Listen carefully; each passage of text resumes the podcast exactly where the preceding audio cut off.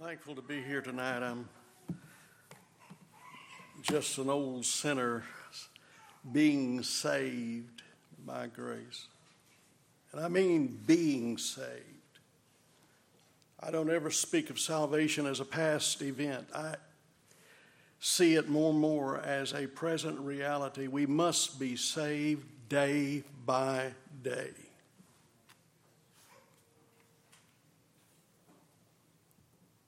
God not only puts away our sins when we first believe on Christ, but He continues working with us. Aren't you glad that He works with us? Tonight, I want to share with you what the Lord has laid on my heart and what I'm, I feel compelled.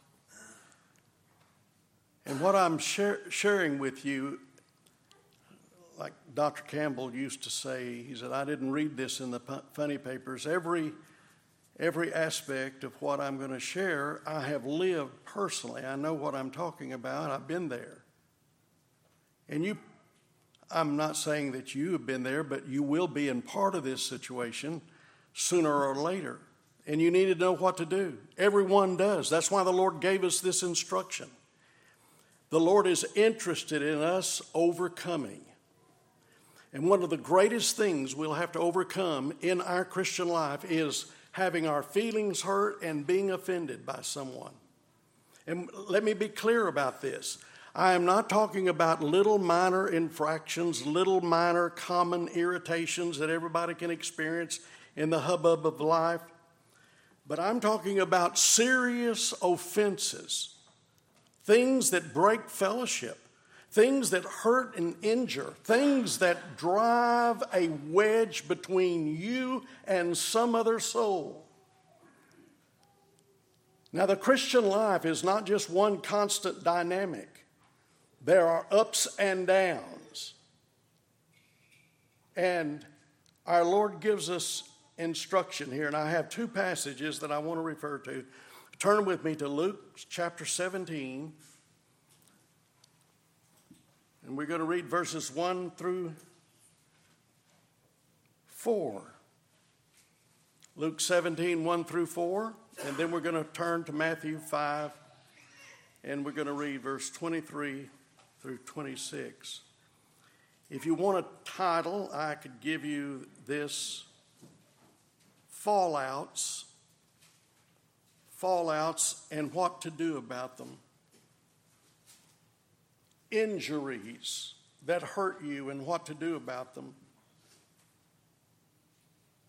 disappointments that grieve and break your heart and anger you, what to do about them. Let us read these instructive words, and we're so thankful that our Lord Jesus cares enough about us to go into detail on this subject. As we will see, it is important. We will, make no mistake about it, you will need these words. You will need this instruction. So let us read it now. Luke 17, beginning of verse 1. Then said he unto the disciples, It is impossible that offenses will come. That is, it is impossible for them not to come. They will come. But woe unto him through whom they come. A woe from the lips of Jesus is a terrible sentence. It is equivalent to eternal damnation when Jesus says, Woe unto him through whom they come. That is, those who injure, those who hurt, especially as we will see the little ones, the children of God, and cause them to fall. Now, here we have again can someone injure someone and hurt someone severely and then get right? Yes, they can. Aren't you thankful that this woe is conditional upon non repentance. That is, if you go on in this condition without repentance. You see, if there is the grace of repentance found in the most horrible sin, there can be forgiveness and restoration. So even here, the one who is warned, woe if you are the offender. Woe if you injure someone that caused them to stumble and fall. Listen to verse 2. It were better for him that a millstone were hanged about his neck and he cast into the sea than he should offend, and the word offend means to transgress again and to cause to fall. Many new translations, of course, render this cause to fall. So, offending not in a minor way, but offending a little one who has believed in the Lord, who is making progress in the things of God, but are so injured and so set back because of a transgression against them that it literally drives them away. Can that happen? Jesus, the severity of the penalty indicates that this is a reality. For those who did it, he said, and do not repent. It would be better for him that a millstone were hanged about his neck. This is a capital punishment, was a horrible form of punishment in Bible days. And Jesus says this would be preferable to what God will do to you If you have this kind of sin in your life, not just your own private sins, but you're sinning against God's people, and you do it in such a blatant and hard hearted manner in which it causes someone to stumble, it would be better for you to suffer this dreadful fate of being drowned in the deepest ocean with a millstone about your neck than you to be guilty of this transgression. Now we've had that warning. Now let's go to verse 3. Take heed to yourselves. Verse 1 has been a warning to the offender. Now we take up a warning to the offended, to the injured, to the hurt. Take heed to yourselves. If thy brother trespass against thee, rebuke him. Isn't this what God did to us? Did not we trespass against God? Did not we offend God? And did not God rebuke us through His Word when the gospel truth came to us? we were rebuked for our sins, and it caused us what? To repent. It caused us to turn. And notice, if thy brother trespass against thee, isn't it amazing? Here is a process that God used upon us. We offended him. He rebuked us through his word, and we repented and now God says the time will come, and the time is now. If this happens to you, you are, as it were, to duplicate this. Isn't this amazing? The Lord requests that we duplicate what He has wrought in our lives. His forgiveness when we repented, we are also to rebuke. And if repentance, if there is a humbling and a, a sorry, I'm sorry for what I've done wrong, then we shall forgive him. Notice if if he repent, forgive him. Then and there, let it go. Then and there, release him. Then and there, the moment it happens. Forgive him. The most godly thing you can ever do is forgive someone who's wronged you. the most Christ like thing that can happen in our lives is when there is an offense involved and someone has injured us, and we have been faithful enough to go to that brother and share his fault, share his transgression, rebuke him through the word for it. If he says he's sorry, then we forgive him. And notice in verse 4 and if he trespass against thee seven times in a day, and seven times in a day turned again to thee. I've always found this amazing. You mean this could really happen? I don't know that you could ever have the same person committing the same sin against you seven times in the same day. But I'll tell you what can happen. If somebody injures you and hurts you, you can call it to mind seven times in a day.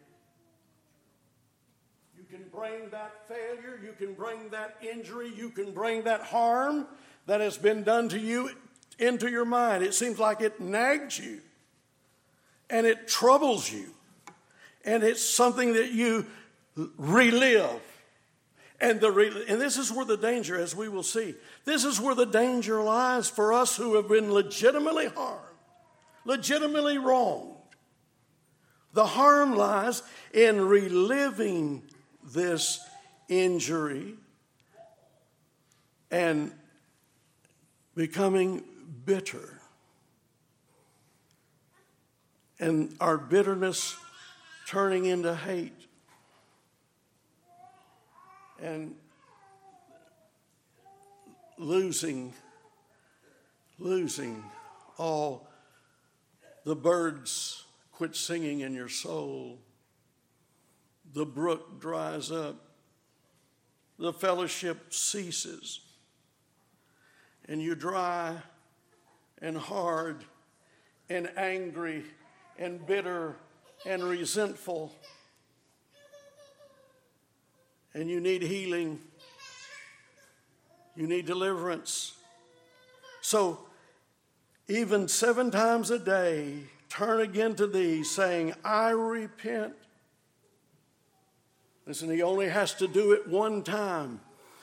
The person that wrongs us only has to tell us he's sorry one time. And when it comes back up in our minds, we recall that to our memory. He said he's sorry, and we forgive not just seven times, but 70 times seven. Whenever we are tempted to have an old wound reopened, and we begin to relive it. If we've released them and forgiven them, and if they've repented and they've said they're sorry, then we shall forgive him again. No wonder the disciples said in verse 5 after hearing this, Lord, increase our faith. We got to have a shot in the arm to do this. We got to have more grace to do this. This is not something normally that men can pull off by themselves. In fact, living the Christian life is an impossible thing without the Holy Spirit. But the Holy Spirit is said in the Bible to be our helper. Turn with me to Matthew 5. Matthew 5, verse 23.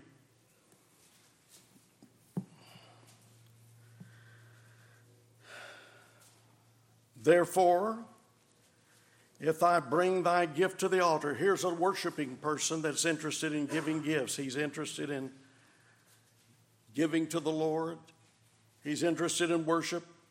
We might say, in the vernacular, he's interested in going to church and paying his tithes. He comes to the altar, he comes to the place of worship, and there he remembers his conscience is stung, and he remembers that his brother has something against him.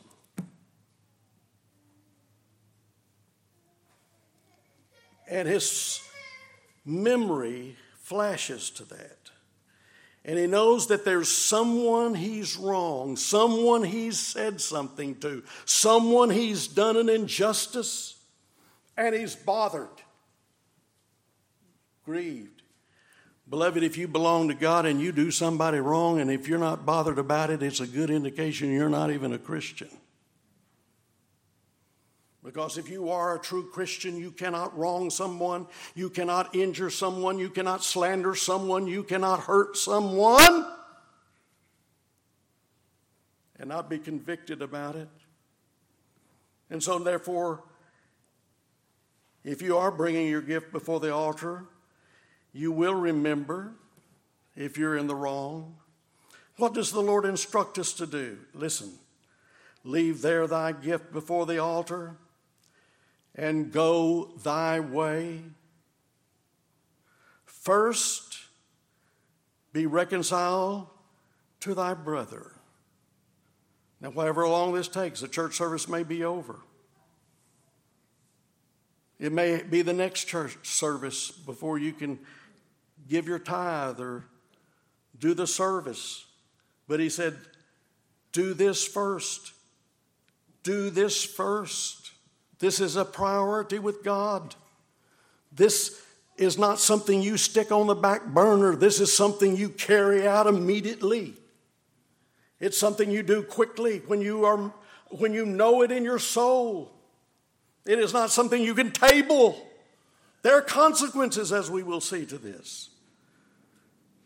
Leave there thy gift before the altar and go thy way. First be reconciled to thy brother. And we understand here is that we try to be. We, if we need to apologize, if we need to ask for forgiveness, if we need to make restitution, whatever it may be to make things right so far as humanly possible. We have to clear this thing off of our conscience. And we have to do our best before God. And God knows, and two things can happen. They may not get right, but God will give you a clear conscience in your own heart that you've done the right thing. And you will have the freedom to continue with the Lord and to be blessed in your worship. And then come and offer thy gift. Now look at verse 25. Agree with thine adversary, that one who has a bone to pick with you, that one who is the one you've wronged, the one who is upset with you, the one who is grieved. Agree with thine adversary. Come to terms. Make things right quickly while thou art in the way with him, lest at any time the adversary deliver thee to the judge, and the judge deliver thee to the officer, and thou be cast into prison. Verily I say unto thee, truly I say unto thee, thou shalt by no means come out of there, this prison, till thou hast paid the uttermost farthing. I read the text. Now I'd like to give just have three little observations from what has been told us. The very fact that you can be offended is proof that you have a moral nature that still recognizes right and wrong. Everyone. I don't it's an amazing thing. It doesn't matter who it is, everyone has a keen sense of right and wrong when someone transgresses against them. Even little children playing. Johnny can be in the bedroom with the other boys and his sisters, and he can be tearing up their toys. Uh, and long as it's Susie's toy or the other brother's toys, okay, but when, it, when the brothers start monkeying with his toys and doing them damage, oh my goodness. Everybody has, even a young child has a sense of right and wrong when injustice or something or someone transgresses against them. Do you realize tonight, if you think about it, how racked and wrecked the cycle of sin is in this world, and how much anger, how much resentment, how many heavy, unresolved incidents are weighing down on people's lives just here and there and everywhere? How many unresolved offenses do you suppose are out there? I wonder in this congregation, how many unresolved offenses are there even among us? That is, where this matter that someone has injured us and we have not released them with forgiveness. And our unforgiveness is making us bitter and turning our hearts. You know, I thought about this how gracious God is in the fact that there are so many offenses going on. As the Lord looks out in the world and he sees people being injured, people doing injury, grievances committed, it's amazing God does not shut this thing, this whole thing down because of the offenses. But it's amazing, in some sense, God brings, as we will see, you cannot with impunity sin against anyone, nor have anyone sin against you without obey, and you not obey the Lord and walk away with and do nothing. We are obligated. Now, my first and simple point is this it is inevitable. You know why these words are given to us? It will be impossible for you to live in the kind of world you live in and not be injured. You will be hurt. You will be disappointed. That's when Jesus said, It is impossible that offenses will come. No one is immune to suffering offenses. You will be the object of some wrong at some time. You will be the object of some slander, injustice, some outrage. In other words, offenses are inevitable. They're going to happen. You count on it. You know it's true. If you've had any age at all to you, you know it happens. People hurt you. People do bad things to you. People say bad things to you. Offenses are inevitable, but our response to them is what matters. Isn't it amazing? The Lord does not again look necessarily and weigh out the severity of what wrong has been done to us. Certainly, it's a very bad thing, and if, if the person who's done it don't get right, they're in big trouble. But what about us?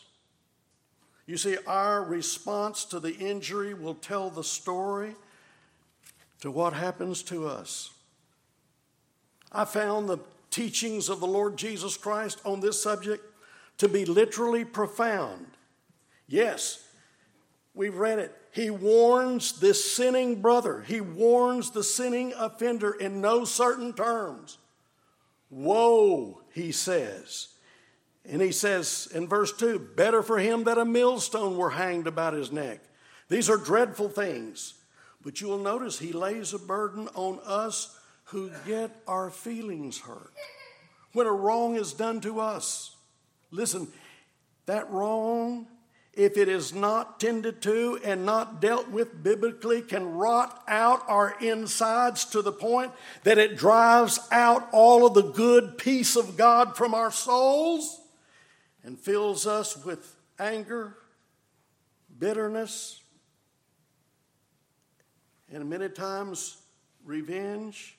And we sink down when we have literally been wronged and will not follow Christ's instruction. We sink down and may find ourselves in a place we are actually no better than Him who wronged us. That's pretty serious, Lord. That's why the Lord prefaces his instructions to us with these words. Notice in verse 3 Take heed to yourselves. These words are never used lightly in the scripture, and these words are only used to warn us of the gravest of consequences. Take heed to yourselves if thy brother trespass against thee. So here it is some serious business. Now, there's no need when we talk about the inevitably the inevitable nature of this world, it is impossible that offenses come. As, as I said, it's just you cannot live in this world and not be offended. It's going to happen. You're going to be injured. Even a close relationship with the best of people in a good church will at times be so stressful and injure your feelings and leave you disappointed. In fact, I find as I weigh out all of the instructions that our Lord gives that these are specifically designed for Christians. If thy brother, if you're coming in worship and you remember that thy brother hath aught against thee. So here it is.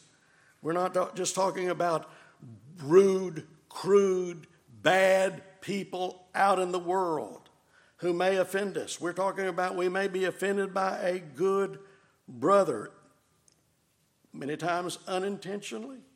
But if thy brother trespass against thee, well, you might say, it doesn't matter. Have you ever resolved it? Oh, it's no big deal. You still think about it, don't you? It still bothers you. How many people are carrying unresolved issues in their heart over some incident? And you're bringing it up. It constantly resurfaces, even to the point of seven times in a day. Why is it? Well, our we could give you several reasons why this, this, this is inevitable. We're going to be offended. Just think about this every person you meet and know in church, out of church, is a potential offender. It's true. Why do offenses happen? It, they happen because men are sinners. Everyone is a potential sinner. You, everyone is a potential offender, and you are yourself a potential offender. I like what the psalmist said, Psalm 57, verse 4. He expressed it well when he said, My soul is among lions. I lie even among them that are set on fire, even the sons of men whose teeth are spears and arrows, and their tongue a sharp sword. So, why do offenses, why are they inevitable? Because there are so many sinners.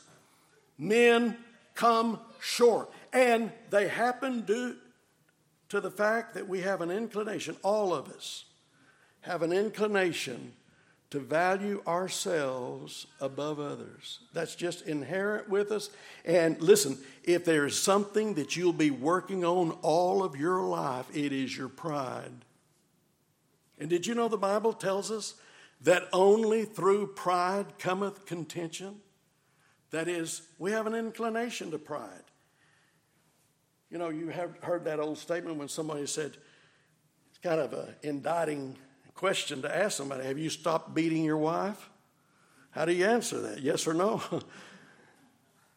well, have you given up all of your pride? Have you overcome all of your pride? Have you overcome all of your inclination to think higher of yourself than you ought to think?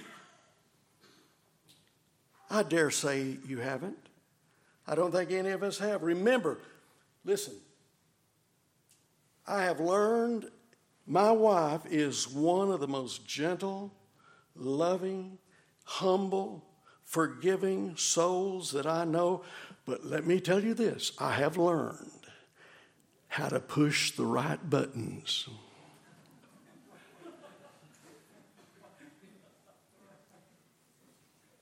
Yeah.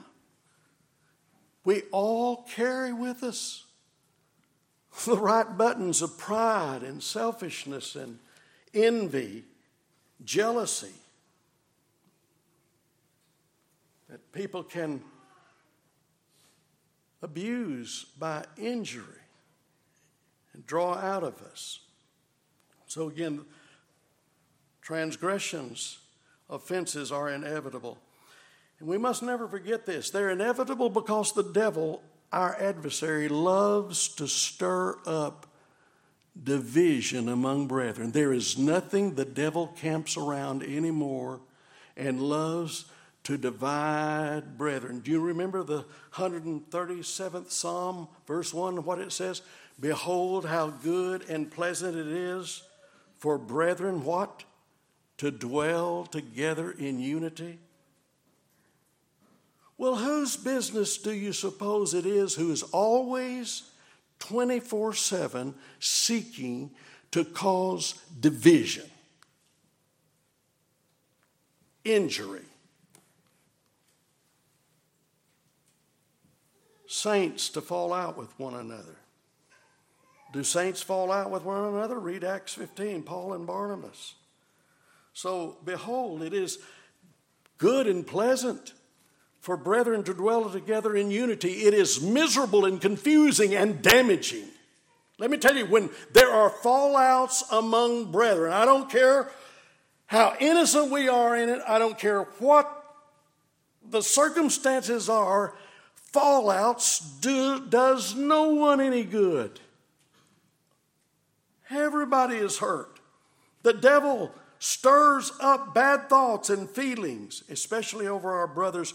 Do you remember the parable when Jesus talked about God the Father forgiving this fellow, fellow's debt of 10,000 talents, which was more than he could ever pay in two lifetimes? And he forgave him. The fellow fell down before him, and the Lord released him of that debt and had compassion on him. And the same dude went out and grabbed one of his fellow brother that owed him a hundred pence, and he grabbed him by the throat and said, Pay me what you owe. You see, the devil loves to stir up our thoughts and feelings over a hundred pence debts.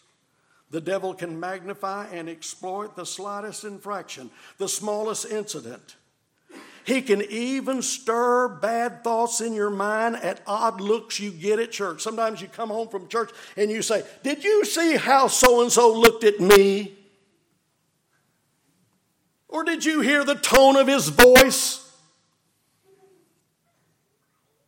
You know, I have learned through the years, even in talking to my wife, I have to be I don't hardly say anything without any with some degree of passion about it. I can be talking on a, just a gentle and regular Bible subject, and my wife thinks I'm preaching her into hell. I mean, I'm really, I get enthused and excited and passionate about what I believe. But what I'm saying is, the devil can magnify these things. He can turn these little things into giant things, irritating distractions that dampens our opinion about someone. Things can change either quickly with a person or relationships can gradually grow sour and decline over time. If Satan cannot cause short, quick divisions among brethren, he has long term plans and devices in his effort to create fallouts among brethren. So offenses can be sudden and dramatic, and when they are, who is behind this fallout? Where did it come from? Well, we know we wrestle not against flesh and blood. I always remember this. When there's sour and irritating feelings with people, there's more to it going on than just flesh and blood. Remember that, folks. Resist the devil. Offenses can be sudden and traumatic, or they can gradually build up to the breaking point. That's why a lot of marriages fail. There are people who have failures in their marriage. Everybody lives with someone else. If you live with another human being, there's going to be imperfection and there's going to be failure. It's when you keep a filing cabinet and you keep these things filed, these little offenses, one, one, one and you keep them in your mind, they finally build up to the breaking point, and thus the marriage is lost. And things build up among brethren, and finally the church is lost. I have known two good, sovereign grace churches to fall apart and split and go in a thousand different directions because of fallouts among the brethren. And folks, don't sit there smug and say it can't happen here. Who is it behind this? Remember, it's the devil. He loves to sow discord among the brethren and will be taking every opportunity within his special powers to see that it happens. Here's something else inevitable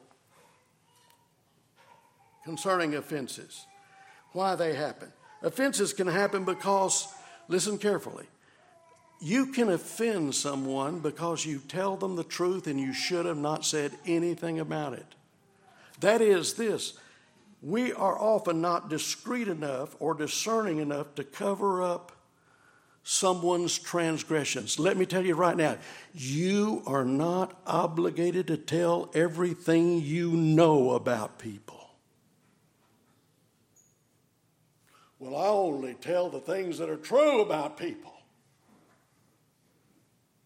Does it do any good? Does it heal the situation? Does it bring love and great thoughts? Yes, we may offend to the point of falling out with people by telling everything. I found out this. You do not need to tell everything you know about certain people. I have seen things happen in families. Sometimes families within part of families and within our church that it will do no good for these family members to know what I know about some of their family members. We ought to pass over it and keep our mouths shut. It is a great mark of wisdom to pass over another person's transgressions. Proverbs 17:9, you know it well. He that covereth a transgression seeketh love, but he that repeateth a matter separates close friends. So I have found that lack of discretion in telling everything you know can lead to an offense and a fallout. It is better for love's sake and fellowship's sake, and best in some cases, not to tell all you know, to be so. In the multitude of words, there wanteth not sin. Listen, I found a good rule to follow. If I heard this when I was just a little boy, and I thought about, well, what about cases where we need to tell? Listen, there are cases in which church discipline is involved, and when it's really serious, we're called upon by the legal system to testify what we knew. There are times that we have to tell what we know. And, but here is a good rule to follow don't say anything about any person's past failures when you know you don't have to and it will not help the situation pass over transgression. Lack of passing over transgression sometimes leads to offenses. Well, I want to move on here, but let me just throw this in free of charge. Your Christian liberty can itself be used in offensive way to hurt someone. You know, as Christians, we have a wide berth very great liberty to partake of many lawful pleasures. And I'm thankful that the Lord has given us liberty in Christ to enjoy the good things of earth. But we need to be careful, don't we, with our even our liberty, even our freedoms, because someone who is weak may be injured thereby. And if they are injured, if we would injure another brother by our actions or behavior, we are so sinning against Christ. Isn't that what the scripture tells us? Take heed lest by any means this liberty of yours becomes a stumbling block unto them that are weak. So keep this in mind as you practice your liberties. Do you know someone is weak who would be offended by it? Now, as long as you can keep it private to yourself, and as long as you know that there's no negative or outfall from it, okay. But the minute you see that your liberty is hurting someone, and what you feel absolutely free to practice is a grief to some other person's soul that also believes in Christ, you, for love's sake, need to stop it. Paul said, I will go so far if my brother is offended, never to eat even any kind of meat the rest of my life. How'd you like to do that? well, nobody's going to curtail my liberty. I remember being at a conference one time, and there was this guy who was preaching, and he had a big old, big heavy mustache and beard, and he was making this comment. And he was a very good preacher. Uh,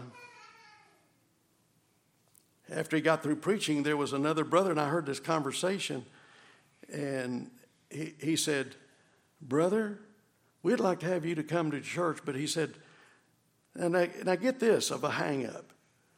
He said, Could you cut your mustache and beard off and come and preach to us? I said, We, we have just the conviction that it's cleaner and we're more presentable before God. Now, that was a conviction, but you know what he said to the guy? He said, I'm not cutting my beard for nobody for no reason.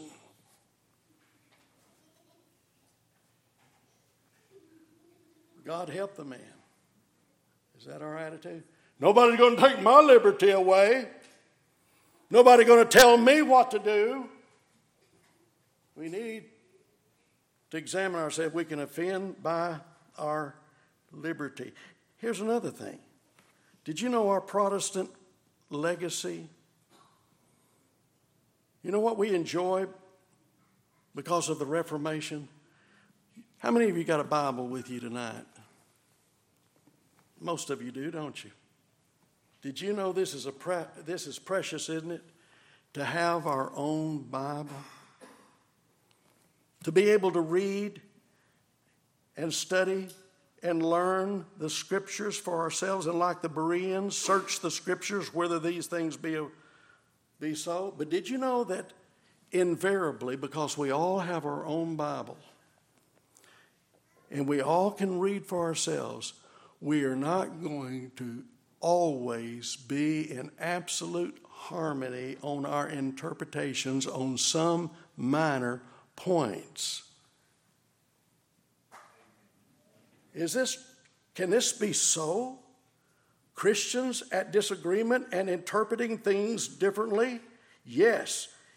And here's the problem Maj- majoring on minor points with a passion has often led to fallouts, splits among brethren that has done great damage. I found out this. I, I thought when I have had heated controversies over not major gospel doctrines, but minor points of issue. I've had to heat with brethren in our church at times. And I thought to myself, why don't the Lord intervene here and open his mind to my interpretation.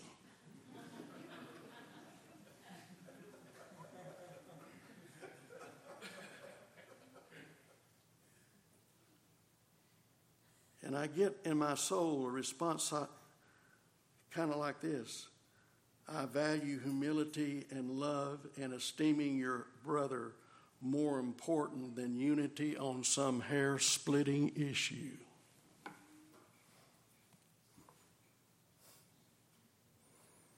You know what we're known by? You know what Jesus wanted us to be known by? And now, listen, I'm not saying doctrinal correctness is not important, and, it's not, and I'm not saying that there's not anything the Bible teaches that is irrelevant or unimportant, but you know how Jesus said we were to be identified?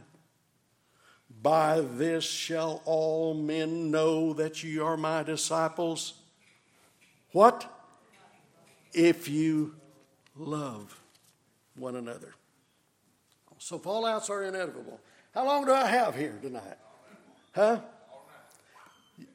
I've done preached too long. fallouts are inevitable, and I've given you the reasons. Here's something, and I say this quickly fallouts are never self correcting. Luke 17, 3. If you are offended, you are to act. Matthew 5. If you are the offender, you are required to act. Offended and offenders are both exhorted to act, or they fall into a sphere of disobedience. Now, listen to this. Isn't this amazing? The fellow that is injured is required to act. He may be legitimately harmed and legitimately wronged, but if he doesn't obey the Lord, you see, when you are offended, you are obligated to a special form of obedience. If you are the offender and you suddenly are pricked in your conscience and realize that you have done something against someone, you are admonished to go. The offender is told in the scriptures to go and to be reconciled with his brother, to apologize, to say, I'm sorry. Now, that's not so hard, is it? Have you ever tried to get a, a child who's done another child wrong to say, I'm sorry? In real honesty and humility, saying, I'm sorry to someone is the hardest, easiest thing you will ever do. But it's required. You see, this is amazing. The offender is told to drop everything and go. The offended is told to go and to rebuke, to talk out the matter. The offended is told to go and tell him his fault. And then, if the fellow says, I'm sorry, to let it go, to forgive, to put it away. My point is this, folks. When a fallout with a brother or a sister has happened, you, things are not the same in your Christian life at that point. You are automatically bound into a sphere where a specific form of obedience is required of you, and if you don't do it, then you are offending. Isn't this? That's why I said the teaching on the Lord is profound on this area. If we don't do what He says, we will not, we will not be right. You know, I've seen this through the years. Here, this guy is worshiping. We t- we're told in Matthew 5 23 and 24. It's amazing how you can come to church, give your tithe, do this or that, serve on committees, do charitable works, do wonderful things, and all the time you've got a bad spirit towards someone. There is an irritation there. Many good outward biblical habits and works can be maintained faithfully, all the while being disobedient to this critical command. Let me tell you something about offenses. If you've been offended, to do nothing does not clear your conscience or bring reconciliation. And furthermore, time will in itself. And how many people make this miscalculation? Well, we'll get over it in time. No, you won't. You know what's likely to happen in time? It's only likely to grow worse as you relive it and relive it and relive it. Time does not heal this issue. Time will never make you forgive or forget this matter. That's why Jesus emphasizes confronting our offender head on or pay the penalty. So, when you see long term disobedience, when fallouts turn into long term affairs, both parties are at fault. the one has, who has been legitimately wronged and injured is now being disobedient to the word. That's why Christ counsels us to take the initiative and approach the one who has wronged us. Have you ever cut your finger pretty deeply and it just said, Well, I ain't going to do anything about it. I, it'll, it'll be all right. In a few days, you realize it wasn't all right. That a, you got an infection in it. You see, if you don't uh, attend to a wound, then that wound becomes infected, and then there's real danger. And let me tell you this how much more when your own spirit has been wounded by someone? It's got to be healed, folks. It's got to be corrected, or there's danger. It's vital for you to get beyond the fault, the injury, the hard feelings, lest you be offended in a greater way. When someone is truly offended, it's like saying, I have an infection which might prove fatal to me if I don't get over it. Why? Injury and unresolved offenses grow by reliving them over and over, and they gradually turn into bitterness, and bitterness into hardness, and hardness into hatred. And that's why Jesus gives us the instructions. Our Lord knows where these injuries can lead fallouts. That's why he gives us the instruction. Fallouts with brethren must not be allowed to turn into fall aways. Christ is interested in one thing reconciliation between souls, which will end in their salvation and them being right and our own salvation and us being right. He therefore exhorts again the offended to make his complaint known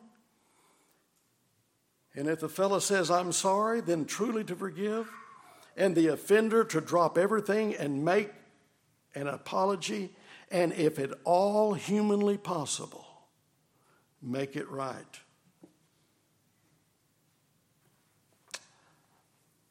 And you say, well, what difference does it matter? The whole witness of our church is in the balance. Don't think that the people on the outside are not watching these fallouts these injuries and these splits and ill wills among professing Christians. And furthermore, reconciliation, Jesus taught us, is not optional. If you forgive not men their trespasses, neither will your Father in heaven forgive you of your trespasses. This brings me to my third and last point, and that is this there's even more there's more than the warning here. If you go on, and Jesus gives time to do the right thing, but if you don't do the right thing, there's this deal of passing over the threshold into imprisonment. And that's what he's saying. Back in Matthew. Let me read it to you. Agree with thine adversary quickly. Now, he's going to give you time to do it. He's going to give you opportunity to do it. He's sovereign over all things. But if you renege and if you disobey, He's put that particular sphere of, of obedience into your life at this point, and you need to obey the Lord. But if you don't, agree with thine adversary quickly while thou art in the way. And by the way, this is an amazing thing in the way with Him. That's the only, the only time in the way or the way appears in the New Testament is in connection with the Christian life. The way, it is called the way. Yet, while thou art in the way with him, lest at any time the adversary deliver thee to the judge, and the judge deliver thee to the officer, and thou be cast into the prison. Verily I say unto thee, thou shalt be by no means come out of there till thou hast paid the uttermost farthing. Now, here's what happens. And again, I know what I'm talking about. If there's somebody that's wronged you and you need to talk to them, but you don't, you keep reneging and tabling it. You are, when you've had time to deal with it and you don't, spiritual vitality and realities begin to be choked down, and it's the same thing of being cast into a prison. And I think the little parable or the little illustration that Jesus uses of the prison has three applications. He's talking about here, and he's using a natural civil legal law in those days in which the law did not favor the debtor. If you didn't pay your debts, what happened to you in Bible days? You heard a debtor prison, you went to jail. So there was a legal precedent that Jesus, I think, makes application, but he's he never is just talking about legal things for the sake of legal things. There is a spiritual temporal principle at work also. Can the birds stop singing in your soul? Can the brook dry up in your heart? Can your spirit become dry and heavy? And can you find yourself paying a penalty in your own spiritual life? Listen, if you table doing the easy thing, the hard, easy thing, let me tell you, it will just get harder. For unresolved offenses carry an explicit, inescapable, and exact penalty.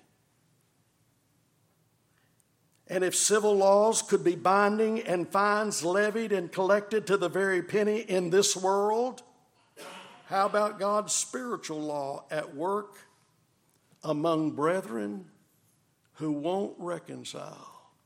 And let me tell you, that's why. Isn't it amazing? You can come to church and you can sing and you can listen to the sermon and you won't reconcile with somebody. You go out just as in bad a shape spiritually as you were when you came in because this thing being let out of the prison will not happen until you make things right and reconcile if at all possible. Verily I say unto thee, thou shalt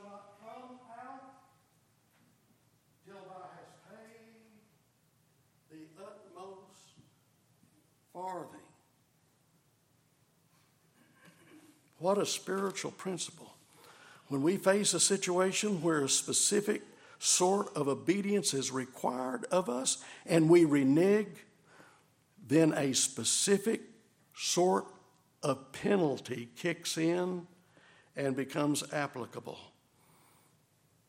You believe that the Lord can shut her down on the inside?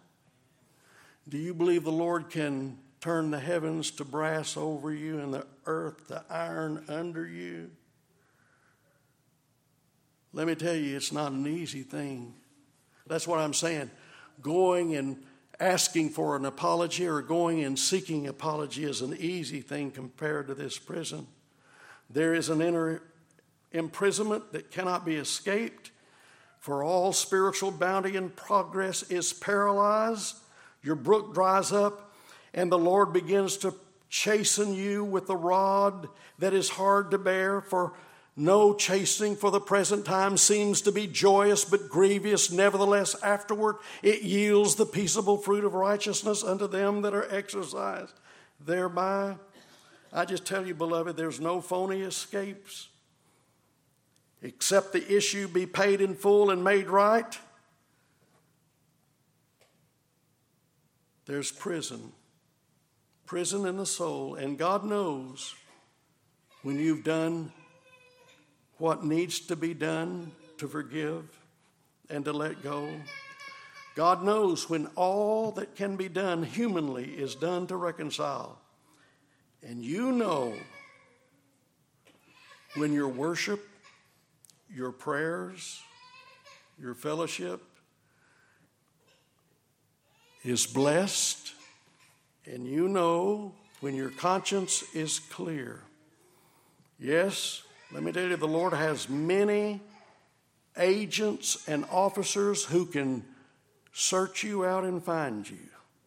You can be hurled into a terrible, dark state of internal imprisonment. And that affects a Christian any more, much more than any jail cell could.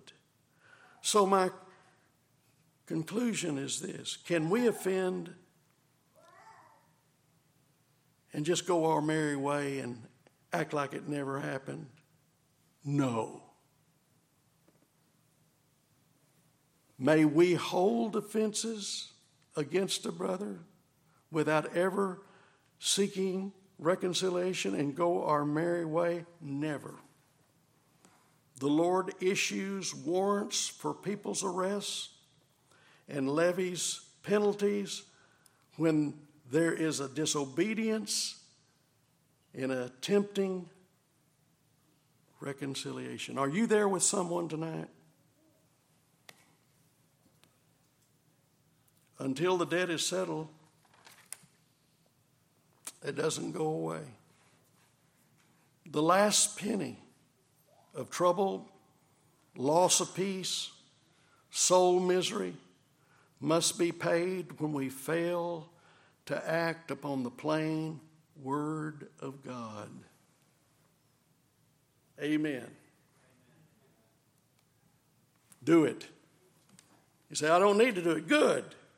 Keep this in mind because you'll need to sooner or later. The day will come when this special form of obedience is required of thee. And if thou not obey the Lord in it, a special penalty will be paid. God forbid. I can remember getting out of jail. Boy, it's a great feeling.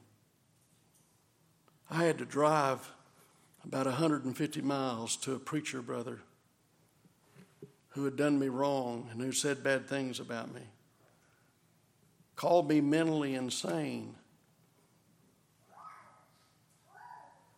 Well, I guess he could have been a little right there.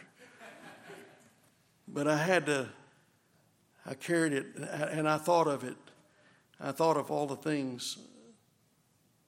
Sometimes, seven times a day, I thought about it. And so I had to go, and you know what I had to do? He had done me wrong, but you know what I had to do? I apologized to him. I said, I've had bad feelings toward you for what happened. And I know that before God, I want to be right, and I don't want any I don't want anything to stand as a stumbling block to my life and my progress with the Lord. I want to, if you can forgive me, and he did. And I forgave him, and we hugged. Let me tell you this. Us going on with the Lord is worth more than any kind of humbling you might have to do to make things right. Let's be obedient children. Regeneration makes us children of God. Obedience to His Word makes us good children. Let's pray. Father in heaven, we thank you for loving us enough and caring for our inner well-being that you give us these instructions. Bless us, Lord. Enable